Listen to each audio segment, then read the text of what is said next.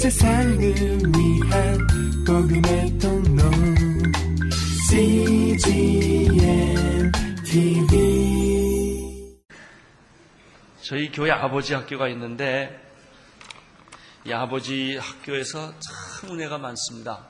이번에도 굉장히 많은 은혜가 있었는데 그 아버지 학교에서는 아버지가 아내나 애들한테 편지를 보내는 시간이 있습니다. 편지를 보냈는데 국민학교 5학년 되는 그 아이가 아버지한테 답장을 썼습니다. 그래서 이것을 제가 여러분에게 읽어드리려고 합니다. 음, 너무 감동적이어서 이 세상에서 가장 멋진 우리 우리 아빠께 아빠 지난번 아빠가 보내주신 편지를 받고 저는 깜짝 놀랐어요. 늘상 학교에서 상장을 받아와도 집에 늦게 들어오거나 안 돌아오시는 날이 많아 슬펐는데 정말 아빠와 같이 축하해주고 외식시켜 준다는 친구들이 부러웠는데 막상 아빠의 편지를 바꿔보니 쑥스럽기도 하고 기분이 이상했어요. 거의 술과 외박으로 엄마랑 매우 싸울 때 저희 삼형제는 밤마다 불안에 떨어야 했어요. 하지만 갑자기 변해가는 아빠의 모습을 보면서 멋있는 우리 아빠를 다시 발견했어요. 아빠, 엄마랑 잦은 싸움에 얼마나 무섭고 불안했는지 아세요? 제가 나이가 좀 더 먹었더라면 이 집에서 당장이라도 뛰쳐나가고 싶었을 거예요. 하지만 지금은 아버지 학교에 다니니까 새 사람이 된 것 같아요. 이제 변하지 않았으면 좋겠어요. 제주도 여행도 다녀오고 정말 고마워요. 우리 이제는 자주 여행도 가고 외식도 자주 해요. 아빠, 얼마 말씀대로 밥은 아무 데서나 먹어도 잠은 한 군데서만 자야 한다고 했던 것처럼 이제는 외박하지 말고 엄마 많이 힘들고 아프시니까 우리 남자들이 도와줘요. 많이 놀아주고 아빠가 새 사람이 되었으니까 저도 내년에는 정교 회장으로 어, 회장, 각급 회장으로 어, 잘 잔드는 자, 장남이 되겠어요. 약속할게요. 아빠도 약속 하나 해요. 술집에 가고 싶을 때는 우리 가족을 한 번 더 생각하고 세상 유혹을 기도로 떨쳐버리세요. 아빠, 술, 담배도 끊겠다고 약속해 주세요. 저도 기도할게요. 아빠 사랑해요.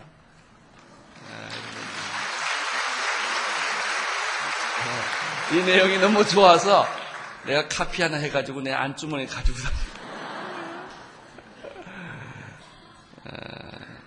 아버지가 참 중요합니다.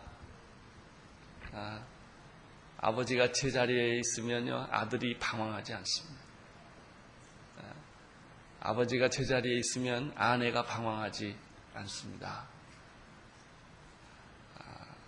아, 들의 결혼을 준비시켜주는 아버지. 그 사람이 아브라함이었습니다. 지난주에는 사랑하는 아내의 죽음을 보고 아내의 매장지를 준비하는 아브라함.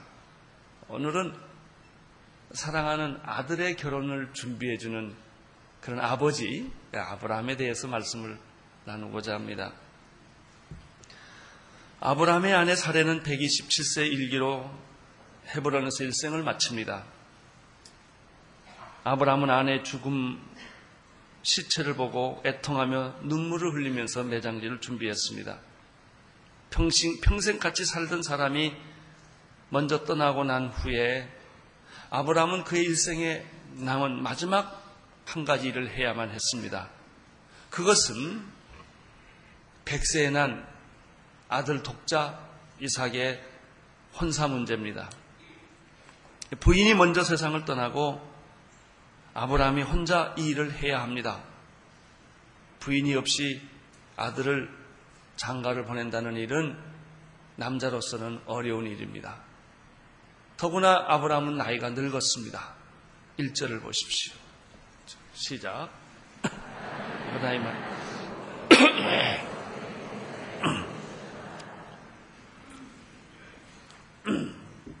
아브라함이 늙었습니다. 사람들은 모두 늙어갑니다. 10년 전이 다르고 1년 전이 다르다는 생각을 합니다. 젊음은 영원하지 않습니다. 죽음을 앞에 들고 늙어가는 아브라함. 이제 그는 자기 자신의 죽음도 준비했어야만 합니다. 그러나 1절에 보면 아브라함이 늙었지만 그 다음 말이 우리에게 희망을 줍니다. 여호와께서 그의 범사에 복을 주었더라. 아브라함은 복받은 사람입니다. 그는 복의 근원입니다. 그의 인생 전체는 하나님의 축복이었습니다. 물론 아브라함이라고 고난이 없는 것은 아니었고 우여곡절과 위기 환란이 없었던 것은 아니었습니다만은 그러나 인생 전체를 놓고 볼 때는 아브라함은 복받았다. 나는 여러분들이 한때는 위기도 있었고 어려움도 있었지만 여러분의 인생의 끝이 하나님의 축복이 되기를 바랍니다. 여기 중요한 단어가 하나 있습니다. 범사의 복을 받았다. 범사의 복을 받았다는 말은 어떤 특별한 사건에 복 받은 것이 아니고 만사에 매사에 복 받았다. 특별한 복을 받으면 골치 아픕니다. 죽었다 살아나야 되고요. 병들었다가 고침받아야 되고 다리 부러졌다가 살아나야 되니까 그 과정이 힘들어요. 그냥 복 받으십시오. 떡반죽 그릇도 복 받고 자도 복이고 깨도 복이고 이게 좋은 것입니다. 아브라함은 범사의 복을 받았다. 여기서 한 가지 더 생각할 일이 있습니다. 1절에서 축복은 내가 원해서 받는 게 아니다. 복의 근원이신 하나님이 주셔야 복을 받는 것이다. 또 한 가지가 있습니다. 복은 내가 완전하고 실수가 없어서 받는 게 아니다. 만약 그렇다면 여러분이나 나는 소망이 없는 사람입니다. 우리가 얼마나 실수가 많습니까? 그리고 우리가 복 받을 짓 안 한 게 얼마나 많습니까? 그렇지만 하나님은 우리를 복을 주셨습니다. 왜 그렇습니까? 자녀니까. 관계 때문에 복을 주신 것이지 내가 잘해서 복 받은 것은 아닙니다. 아브라함이 잘해서 복 받은 것은 별로 없습니다. 하나님이 사랑했고 은혜를 베풀어 주셨기 때문에 아브라함은 복을 받았습니다.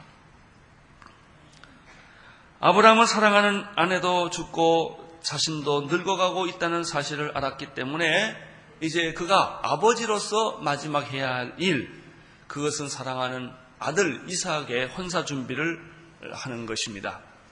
그런데 오늘 2절에 보면은 아브라함이 혼사 준비를 하는데 그냥 하는 것이 아니라 믿음으로 한다는 것입니다. 자, 2절을 보십시오. 2절. 시작. 아브라함이 자기 집 모든 소유를 맡은 늙은 종에게 이르되 청컨대 내 손을 내 환도뼈 밑에 넣어라.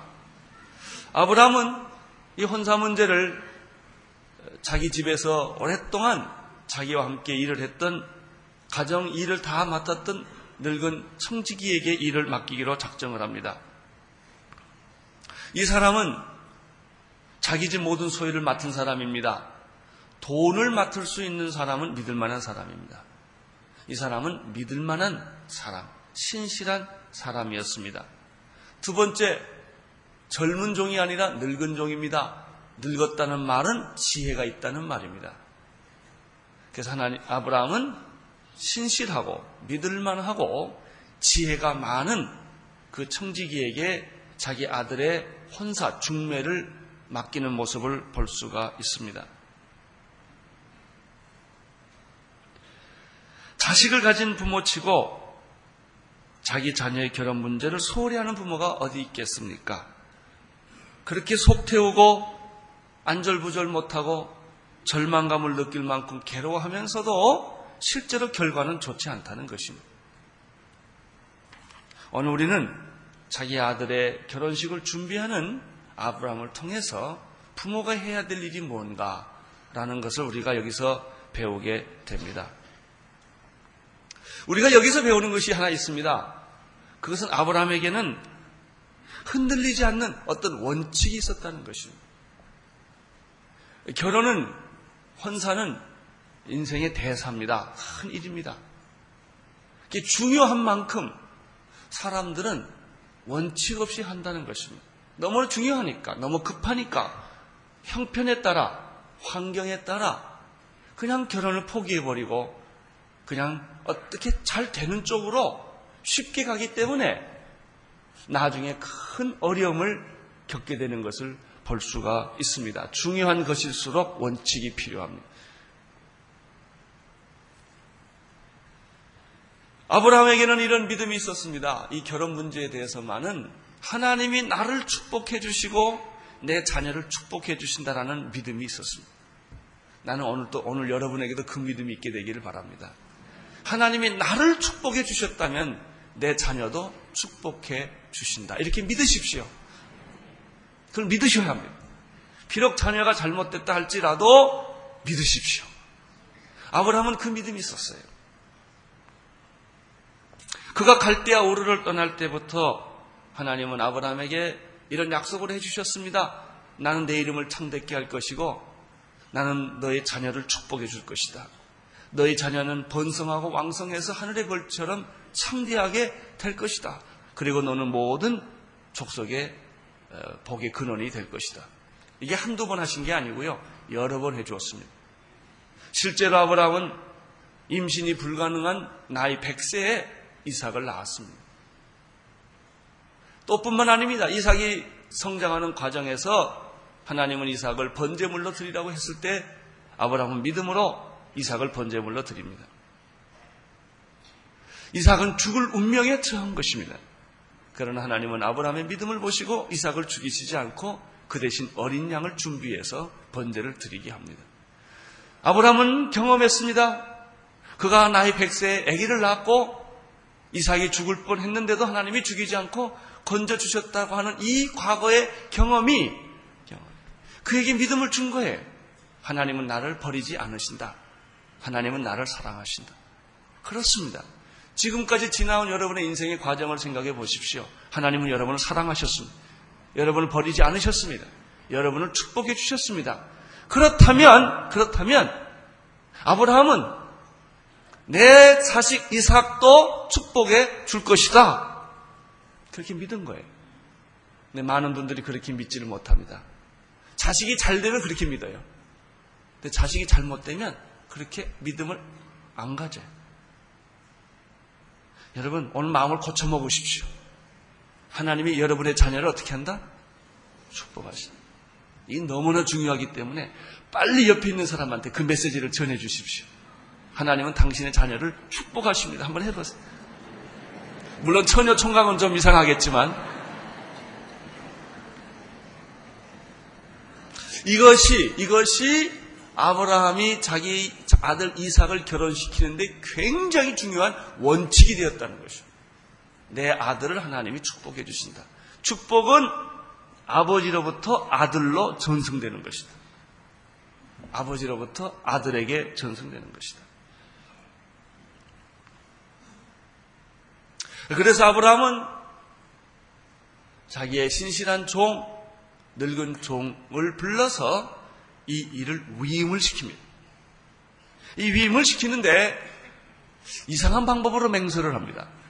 그것은 아브라함 자신의 환도뼈 밑에 손을 얹고 맹세를 하라는 것입니다.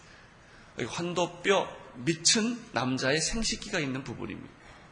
거기에 손을 대고 어, 맹세하라는 것입니다. 이것은 할례처럼 얼마나 진지하고 엄숙한 맹세인가를 보여주는 표현입니다. 사람에게 맹세하지 말고 하나님 앞에서 맹세하라고 말을 합니다. 여기서 우리가 하나 배우는 게 있습니다. 아브라함은 자기 자녀의 결혼 문제에 대해서 이렇게 진지했고 하나님을 신뢰하고 있었다고 하는 점입니다. 3절, 4절을 보십시오. 시작. 내가 너로 하늘의 하나님, 땅의 하나님이신 여호와를 가리켜 맹세하노니 너는 나의 거하는 이 지방 가나안 족속의 딸 중에서 내 아들을 위하여 아내를 택하지 말고 내 고향 내 족속에게로 가서 내 아들을 이삭을 위하여 아내를 택하라. 원칙이 있어요. 그것은 결혼은 하나님이 주관해 주신다는 원칙이에요. 그래서 아브라함은 신실한 중매인을 택한 것입니다. 신실하고 지혜로운 중매인을 통해서 아들의 결혼을 위탁한 것입니다. 우리들의 결혼의 문제가 뭔지 자녀들의 결혼의 문제는 하나님이 원하는 결혼보다는 부모가 원하는 결혼을 시도하기 때문에 그렇습니다. 또 한 가지는 자식들이 마음대로 가서 연애하는 대로 놔뒀기 때문에 그런 것입니다.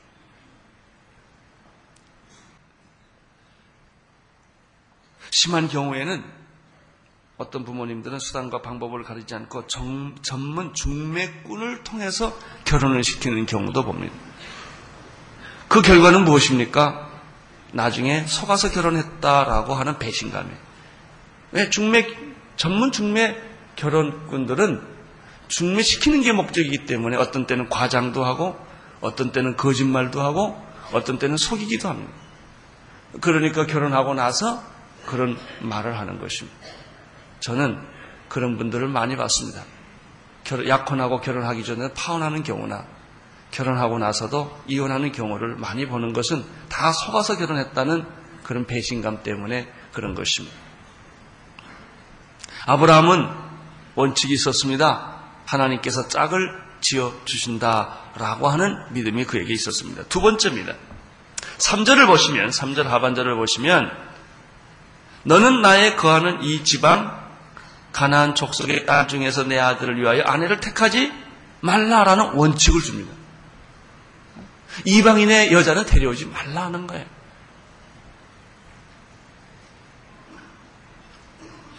여러분, 아브라함은 왜 이런 말을 했을까요? 실제로 아브라함이 살고 있었던 가나안 땅 해적 속에 살고 있는 땅에 살면서 아브라함은 그 지방 사람을 많이 본 거예요.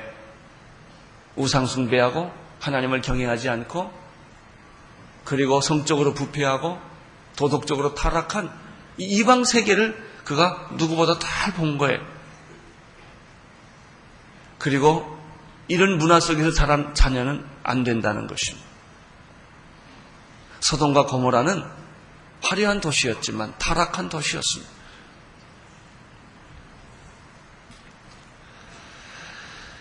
이것은 무엇을 의미합니까? 결혼에 있어서 영적 순결입니다.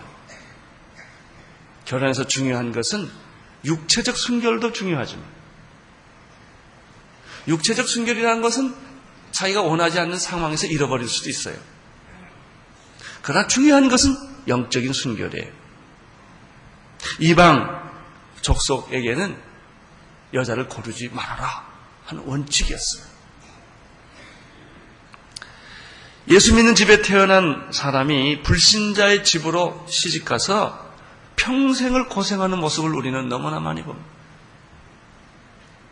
그때는 그 남자가 좋은 신랑 같고, 그때는 성공하고 멋있는 결혼인 것 같지만, 그 집에 가서 제사를 드려야 하고, 그 집에 가서 교회도 가지 못하고, 숨죽이고 사는 거예요.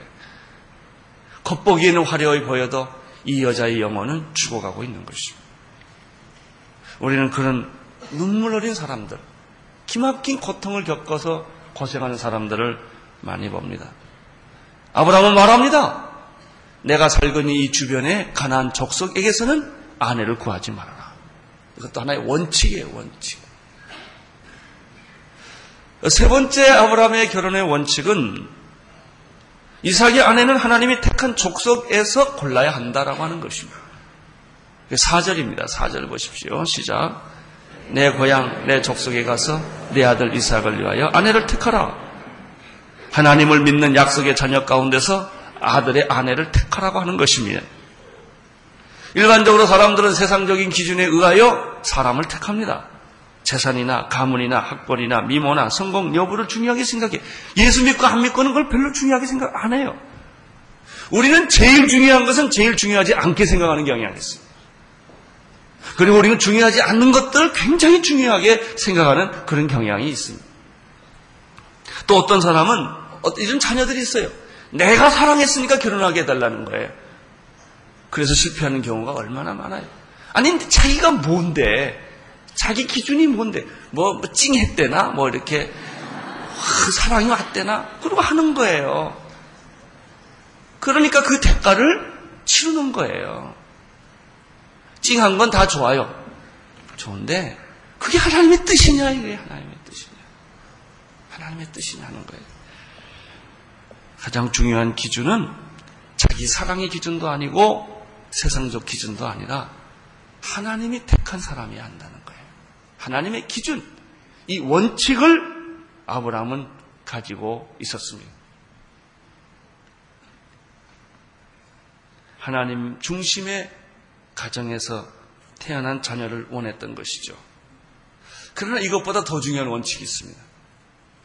그것은 하나님을 신뢰하는 여자여야 한다는 것입니다. 아무리 신앙적인 가정에서 태어났다고 하더라도 본인 자신이 믿음이 없다면 아무 소용없는 일이에요. 우리는 그런 사람 많이 봐요. 뭐 장로 집이고 목사 집이지만 알고 보니까 별게 없어요.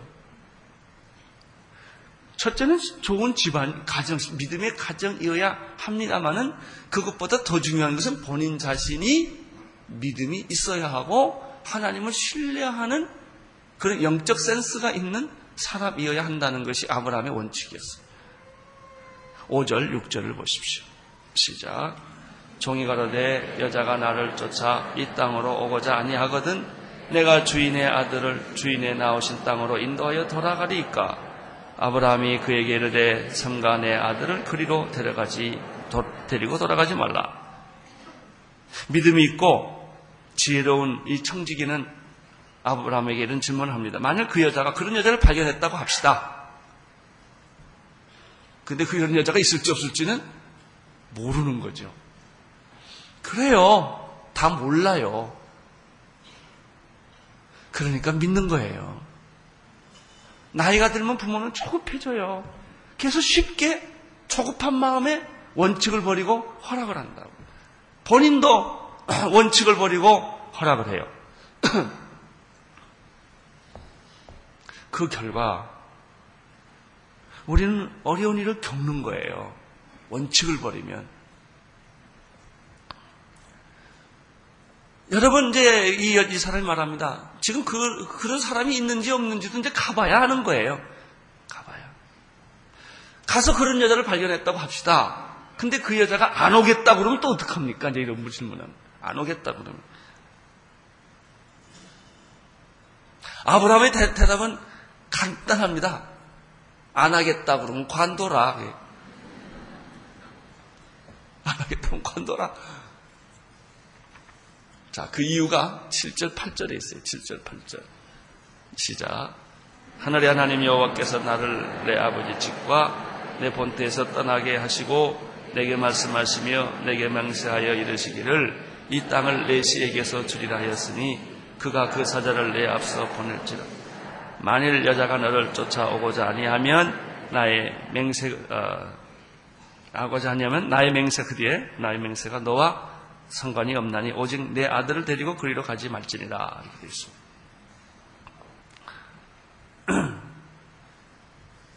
이 7절, 8절에 보면은 우리는 여기서 뭘 발견합니까? 아브라함이 하나님을 신뢰하고 있다는 걸 발견합니다. 하나님께서 나를 부르시고 여기까지 인도하셨는데 어찌 그 여자를 준비하지 않겠느냐?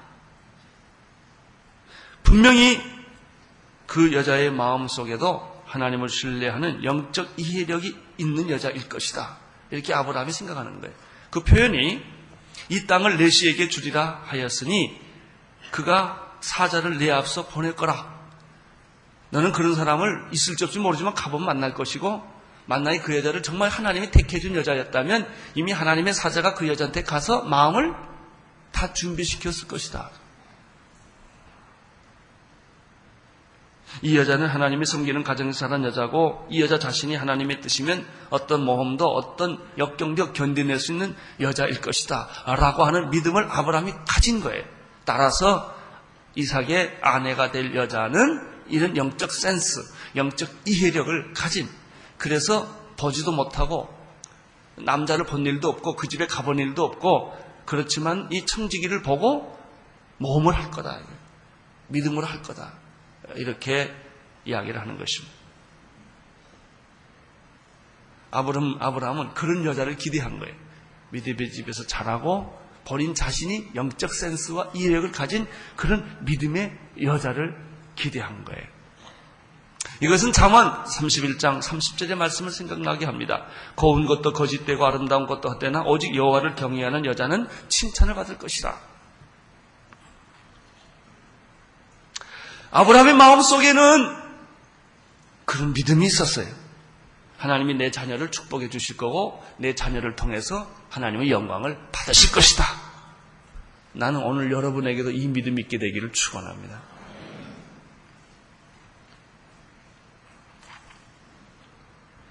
우리의 문제는 너무나 조급하고 참지 못하고 기다리지 못하는 데 있습니다.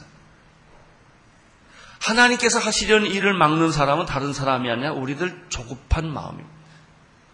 참지 못하는 마음 때문에 오히려 하나님의 일을 그릇되게 하고 있는 것은 내 자신이에요. 8절을 보십시오. 시작. 만일 여자가 너를 쫓아오고자 아니함 나의 이 맹세가 너와 상관이 없나니 오직 내 아들을 데리고 그리로 가지 말지니라.